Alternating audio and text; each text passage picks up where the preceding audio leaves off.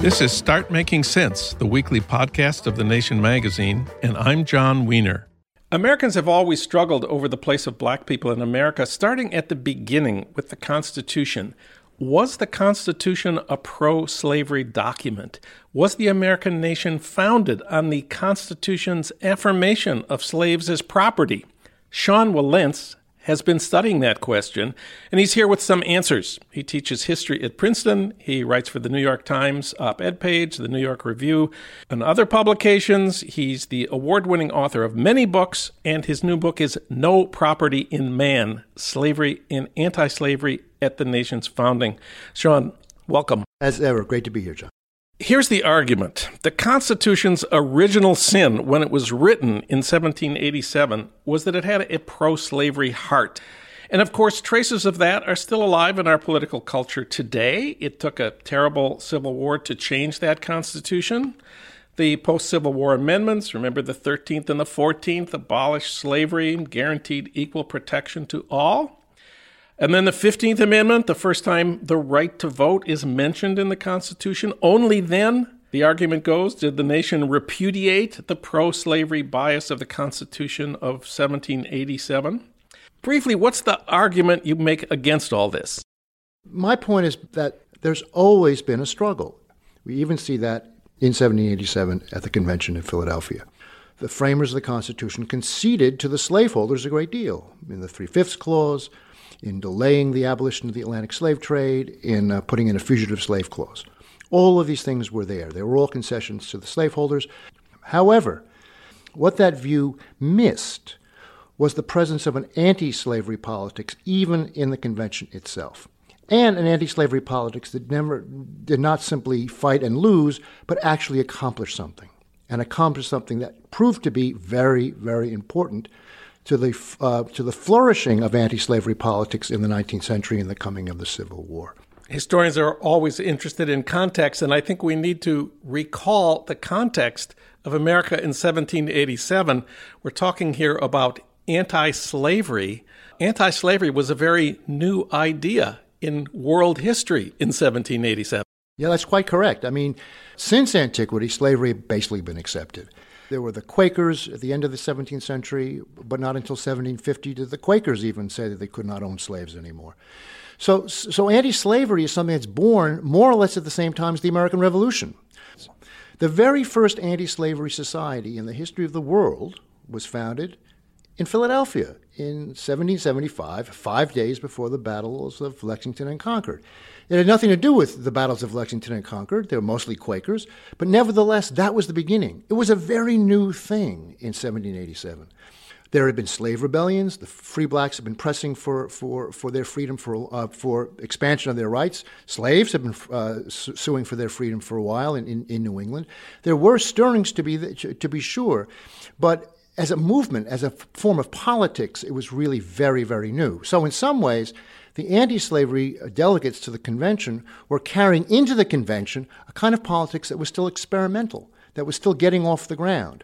Um, to the extent that they, what I'm struck by is by how much they succeeded, given how new and experimental it really was, rather than where they fell short. Well, and let's talk about slavery in 1787. What were the slave states in 1787? Well, I mean, in 1776, let me make this point every state, all of the new states in the United States, all the colonies um, were slave states. Slavery is recognized as legal in all of them. It's only in 1780 that Pennsylvania passes the first gradual emancipation law of its kind in history. And then five states in all, and then the state to be of Vermont, get rid of slavery eventually by 1787. Slave states, well, Del- from Delaware, Maryland, Virginia, North Carolina, South Carolina, and Georgia. We think of the cotton plantations. We're thinking about a slavery that was going to be there at the time of the Civil War, but that was a very different slave economy, if you will. It was a, it was a slave economy that was based on a different staple crop, which was cotton. At the end of the 18th century, tobacco market was glutted. The world tobacco market was glutted. It, was not a, a, a, wise, smart proposition to get involved in tobacco production. Um, there were only so many pipes in Europe. I mean, you know, the, things could not continue the way they were. So it was widely thought, especially in the upper South, um, Delaware, Maryland, Virginia, that slavery was a system that was kind of on its, on its way out and eventually was going to be supplanted by something else. They had many questions of what you were going to do with all of those slaves, how blacks and whites might get along. All of that was there, but economically it seemed to be not you know, the wave of the future. That was not true in South Carolina and Georgia. There, where right, there were much more specialized crops, a very special kind of cotton was grown in, in uh, on, on the you know the Atlantic seaboard. There, slavery was was prospering and they were holding on to their slaves and their, their right to have slaves um, very tenaciously, much more than the Virginians. This is all going to be changed dramatically in the 1790s after the Constitutional Convention, with the invention of the cotton gin and the rise of the cotton economy, which makes the slavery that we know, which creates the slavery that we know, um, but it's a very different kind of economy. So the politics makes the politics different if you're in a situation where even many slaveholders think that slavery is kind of not such a great proposition economically, forget the morality and the enlightened part of it, but just you're not, it's not the wave of the future economically. That's a very different situation than you're going to have by the 1830s and 1840s, where cotton is the most valuable agricultural commodity in the world. It's the, you know, it's OPEC, uh, right? It's, it's, it's, it's, it's, you know, the, the Southerners are building not only the strongest, but the richest slave society on earth, maybe indeed in world history. But that's a different moment in the history of American slavery than the one that we're talking about back in 1787. So the people who have been arguing that the Constitution is a has a pro-slavery heart make the argument that the Constitution allows slavery to continue. It accepts the existence of slavery. Isn't that granting it legitimacy? Isn't that making it part of the foundation of the United States? No, it's not.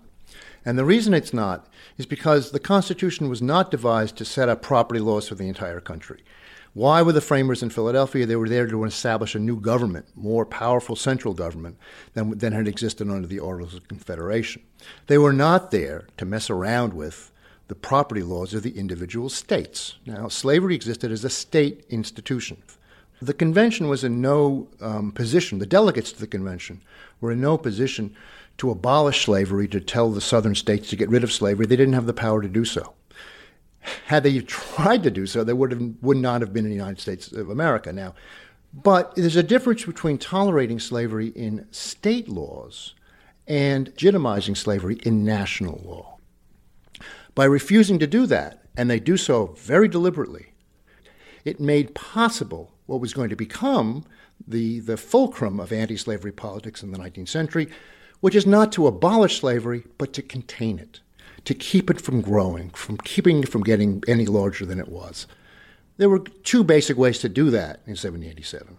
One is to keep the Western territories under the jurisdiction of the federal government and not to acknowledge property in man, therefore making it impossible for slaveholders just to claim their rights in the territories. That was one way.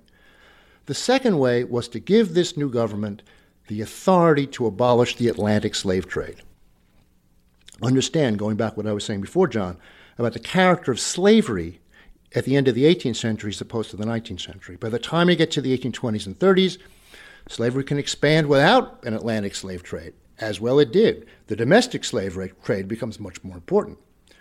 But at the end of the 18th century, the Atlantic slave trade was still seen as crucial. Certainly, Southern slaveholders thought it was crucial to keeping their institution alive. Um, indeed, all of the gradual emancipation or even immediate emancipation um, um, plans from the 18th century always began with getting rid of the Atlantic slave trade. That was always thought of as the first step towards abolishing slavery. What was going to be the power of the federal government, this new federal government, vis a vis the Atlantic slave trade? The South Carolinians, the Georgians, they didn't want the government to have any power whatsoever over that trade. They wanted to keep it the way it was. It was only a matter of state law.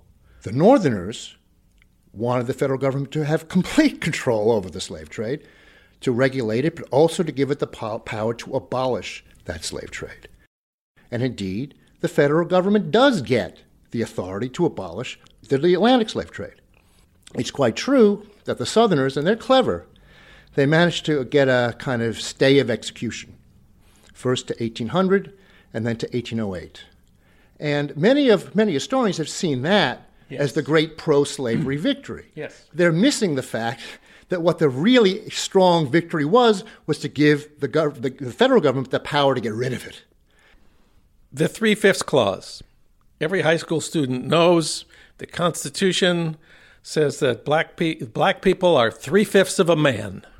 Yes. Well, they, the, that, that slaves were going to be counted as three fifths of a person for the, pur- for the purposes of representation in the House of Representatives and in the um, um, Electoral College.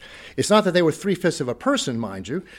Had they been carried, counted as a, as, as a full person, that's exactly what the slaveholders wanted, because they wanted more representation in Congress for the slaveholding states. So it's a, it's, it, was a, it was a compromise. The fact was, look, the, the framers of the Constitution in 1787, these, we're not talking about, you know, 19th century small d Democrats. These are not, they believe that in the dominion of wealth, they believed that wealth ought to have a role to play in, in who was going to have power in the national government. That was true across the board. In 1791, when the Bill of Rights is approved by Congress, the Fifth Amendment, in effect, says, you know, it's about property. It's about due process. It's about the inviolability of property rights. So property is really important, and they want to make sure that wealth gets its say. Now, the South had a lot of wealth in slaves, not recognized in national law, but by state law, that was where their wealth was. The idea that the holdings of slaves, their holdings of slaves, would not be represented somehow in counting representation for the House and for the Electoral College, it really wasn't in the cards. There were debates. At one point, some, some of the Northerners are very angry at the South. They say, no, no, we're not going to count any of the slaves for anything. To which the slaveholders counter, oh, we're going to count them full. They keep coming back to the Three Fifths Clause. That is the compromise they're going to have. Now, look at the wording of the Three Fifths Clause. Slaves are never mentioned. It was very clear what they were talking about, but they refer, refer to slaves as all other persons. Were, slaves are referred to as persons. That's big. Well, you know, this has been part of the problem, I think, with the older interpretation of slavery in the Constitution. If you refer to sl- slaves as persons, persons held to service, persons held to labor, what have you, you're lumping them with other forms of bonded labor, like indentured servitude or apprentices. But this is not the same thing as making, as making the slaves property. And that's the essential difference. That is going to make, by, by, by, by making slaves, by rendering slaves, by discussing slaves as persons rather than as property, then the slaveholder's claims are no longer inviolable. The fight over precisely that issue of whether the Constitution recognizes property in man is going to be at the heart of the secession crisis and why the North is so tenacious in holding on to its view, its view of the Constitution, which is to say that the Constitution does not authorize slavery. And we have to talk about the Fugitive Slave Clause. This was an obsession of the slave owners. They're slaves who escaped to the free states and were protected there.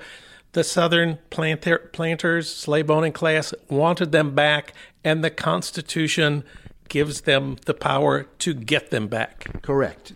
They get through a clause which says it's, it's, it's very strange. I've said this to audiences before. If I was a teacher grading it, I would give it a very low grade, a D at best, because it's written entirely in the passive voice. It says that slaves who run to, from a slave state to a f- state that's either free or is becoming free, they will not be rendered free. Now, that's a major distinction, right? The, the, the northern states cannot hold themselves out as free soil for slaves to run away. More than that, slaves according to the, the Fugitive Slave Clause, shall be delivered up to persons um, to whom their service or labor may be due. It's all in the passive voice. Never says who's going to be doing any of this stuff. It's a very vague protection to the slaveholders, which is going to say that basically the, the, the northern states cannot declare the slaves free when they get there. But who's going to do the delivering up? Who's going to be doing the rep, you know the, the actual capture? That's all left for later that was something that the, the, the Northerners were willing to put up with. Now, here's probably here certainly is the one place where the slaveholders actually expand directly expand their power at the Constitutional Convention. Here's the place where something they didn't have before they now have. In part, it's because the northern states had been emancipating. This is a defensive uh, action on the part of the slaveholders. They wouldn't have done this in 1777 because slavery was still legal in all these northern states. So, this was their attempt to try and deal with the fact that slavery was under great pressure in the North. They were going to make sure that this, the North could not be a refuge for their for their runaway slaves. Because wherever you have slavery, you have runaway slaves, because slavery is intolerable. But when they design it, again, the question comes up how are we going to describe the runaway slaves? Are we going to describe them as runaway slaves? In the very first iteration of this by the South Carolinians I talked about, that's exactly what they wanted to say. But the convention would not allow that. The convention makes, makes sure to word the Fugitive Slave Clause. We call it the Fugitive Slave Clause. It's not the Fugitive Slave Clause because the word slavery is not actually put there. Everybody knew they were talking about slaves, but they referred to persons uh, held to service or labor, which again, that's an indentured servant, that's an apprentice.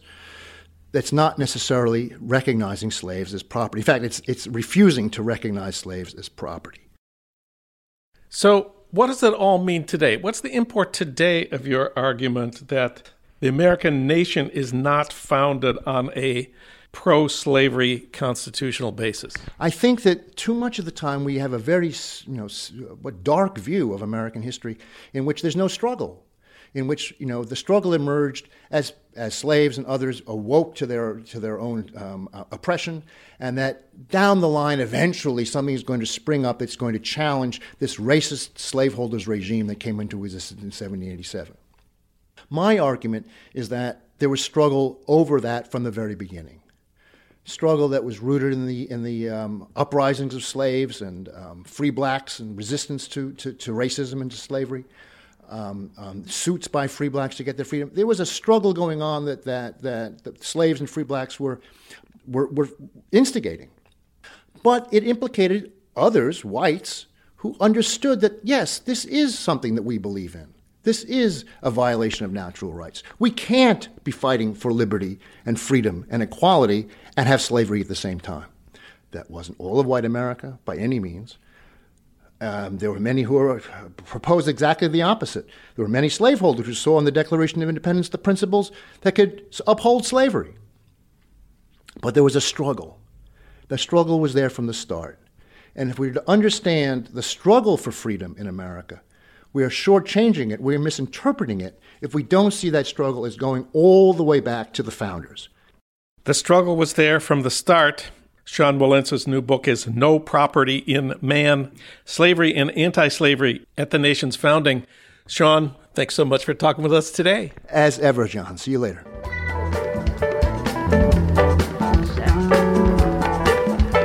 You've been listening to Start Making Sense, the weekly podcast of The Nation magazine.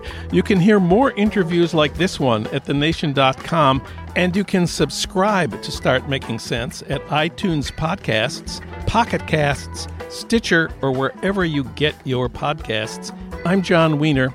Thanks for listening.